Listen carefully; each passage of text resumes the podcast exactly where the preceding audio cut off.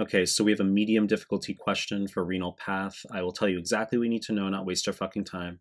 Uh, some high yield points I'm going to make, even if you already think you know the answer. So before we get started, please subscribe my channel. I really appreciate it. Give the video a like, really appreciate it. And find me on Instagram at mehlman underscore medical, M-E-H-L, M-A-N underscore medical. Link is down below.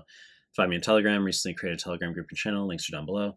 Now let's start the fucking question here, where we've got 42 year old dude, type 1 diabetes, hypertension, two week history of fatigue and puffiness of his hands and face, sore throat two weeks ago that resolved yesterday. BMI is 38, physical exam shows periorbital and pedal edema, urine studies show 2 plus protein and no blood, a renal biopsy is shown. This image, very easy pass level spot diagnosis for diabetic glomerulosclerosis. These pink circles are Kimmelstiel-Wilson nodules. They are due to hyaline deposition.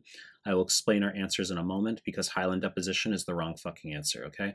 Now, if we ignore this image and we just look at the vignette, I mean, to have a uh, some sort of upper respiratory tract viral infection plus edema where we have no blood in the urine, just protein, that sounds like minimal change disease, okay? I mean, although minimal change disease is rare in adults, so we wouldn't really be thinking that here. It's not that it's impossible, it's just minimal change disease tends to be pediatrics, okay, uh, where you have nephrotic syndrome.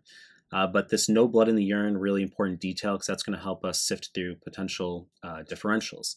So uh, let's just walk through the answers here as far as why this guy might have edema. and we can try to eliminate and sort out what's going on. So choice A, C3 and IgG deposition, wrong fucking answer because this refers to PSGN, post-streptococcal glomerulonephritis. I mean, the fact that he has no blood in the urine, we can immediately eliminate that. I mean, that's important. So PSGN is going to be sore throat due to strep pyogenes, strep pharyngitis. It can also be due to skin infections, by the way, okay? Uh, cellulitis, impetigo, erysipelas, but it's going to be sore throat followed by red urine one to three weeks later, or impetigo followed by red urine seven days later after start of the lesions, okay? Uh, that's C3 and IgG deposition. It's, there's, there will be blood in the urine for PSGN, as I said. Choice B, hyaline deposition, wrong fucking answer. Uh, it's because although, yes, we have Kimmelstiel-Wilson nodules, and although, yes, they are hyaline, it's the hyaline deposition in and of itself is not the etiology for edema in diabetic glomerulosclerosis. Okay, so let's just keep going through the answer choices here. Choice C, IgA deposition, wrong fucking answer. I mean, this refers to IgA nephropathy. Okay, and you would get blood in the urine with IgA nephropathy. It would be an upper respiratory tract viral infection can rarely be GI, but usually a viral URTI, uh, plus red urine one to three days later. Okay, it can also be part of Henoch-Schönlein purpura in pediatrics, which is IgA nephropathy. Viral infection causing IgA nephropathy can cause palpable purpura, arthritis, and abdominal pain. Uh, so, IgA deposition, wrong fucking answer. Choice D, thickening of the basement membrane is our correct answer. I mean, in diabetic glomerulosclerosis, we have non-enzymatic glycosylation of the glomerular basement membrane, causes thickening, loss of size and charge barrier. So although this guy's edema is acute, and we want to speculate as far as could this be minimal change disease, none of these answers even apply to minimal change disease.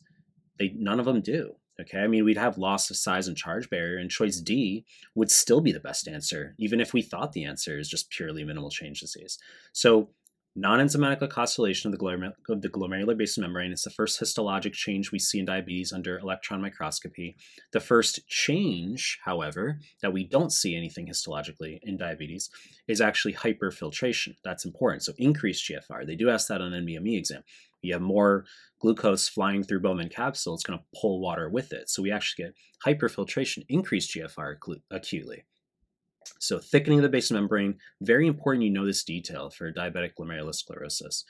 Uh, choice E, thinning and splitting of the, base, of the basement membrane, wrong fucking answer. This refers to Alport syndrome, X-linked recessive condition uh, where it's going to be a dude, generally 28 years old, uh, where he has an ear or an eye problem plus hematuria. Okay, so it's mutation in type 4 collagen.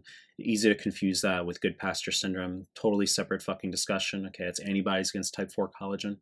Uh, and that would be a dude 20s to 40s who has hematuria and hemoptysis, okay, and linear immunofluorescence on renal biopsy. So look, we could make this an extended clip, but what I want you to take home is that uh, non-enzymatic glycosylation of the glomerular basement membrane, thickening of the basement membrane, this is important in diabetic glomerulosclerosis, and that we have Kimmelstiel-Wilson nodules, the spot, the spot image here. I mean, you, you have to know this. You know the deal. I'm going to continue making more content. If you like my stuff, subscribe my channel. And I appreciate your time. That's it.